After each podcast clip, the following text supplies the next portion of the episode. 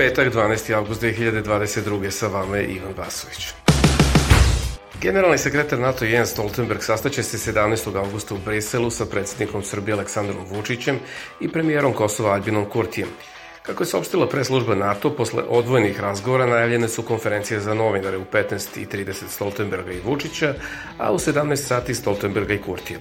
Vučić i Kurti sastaju se sa generalnim sekretarom NATO dan pre nove runde dijaloga Kosova i Srbije, uz posredovanje Evropske unije koja je najavljena za 18. avgust.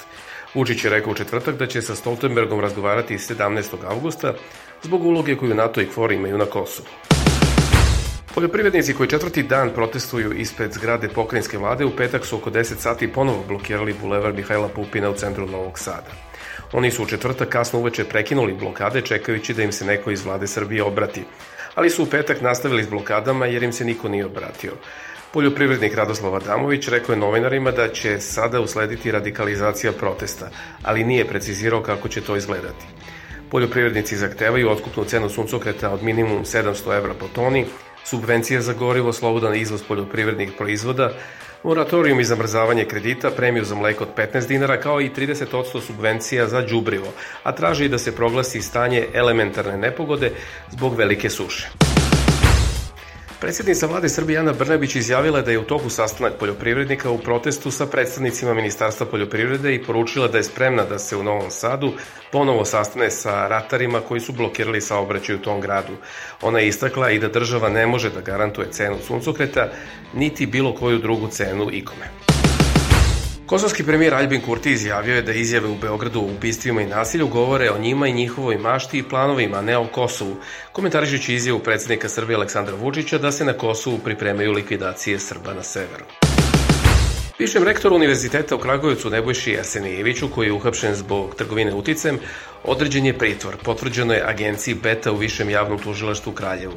Arsenijević je određen pritvor zbog postojanja okolnosti koje ukazuju da će ukoliko se nađe na slobodi, ometati postupak uticajem na svedoke. Dnevni list danas prenao je ranije, pozivajući se na izjavu Arsenijevićevog advokata, da je bivšem rektoru određen pritvor u trajanju od 30 dana.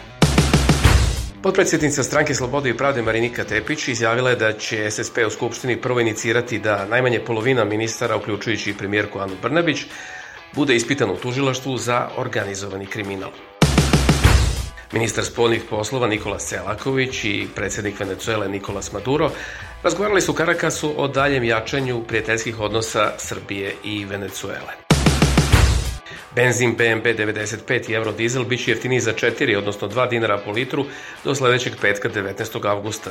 Pa će tako najviša maloprodajna cena benzina biti 180 dinara po litru, a eurodizela 207 dinara, saopštilo je Ministarstvo trgovine Srbije. Benzin se od proteklog petka prodavao po ceni od 184 dinara, a dizel za 209 dinara po litru. Uredba o ograničenju visine cena derivata nafte na snazi je do 31. avgusta ove godine, a cene se utvrđuju svakog petka i važe od 15 sati tog dana sledećih 7 dana. Beta. Dan ukratko. Budi u toku. Više osoba, uključujući i napadača, ubijeno je u pucnjavi koja se dogodila na Cetinju oko 16 sati. Prenose crnogorski mediji. Prema nezvaničnim saznanjima radio televizije Crne Gore, 34-godišnji muškarac je usmrtio najmanje 7 osoba, nakon čega ga je policija ubila u pucnjavi. Policija Republike Srpske u akciji kodnog naziva Polisa uhapsila je ubijeljeni četiri ženske osobe osumnjičene da su počinile 46 krivičnih dela na štetu osiguravajućih kuća u Bosni i Hercegovini i Srbiji.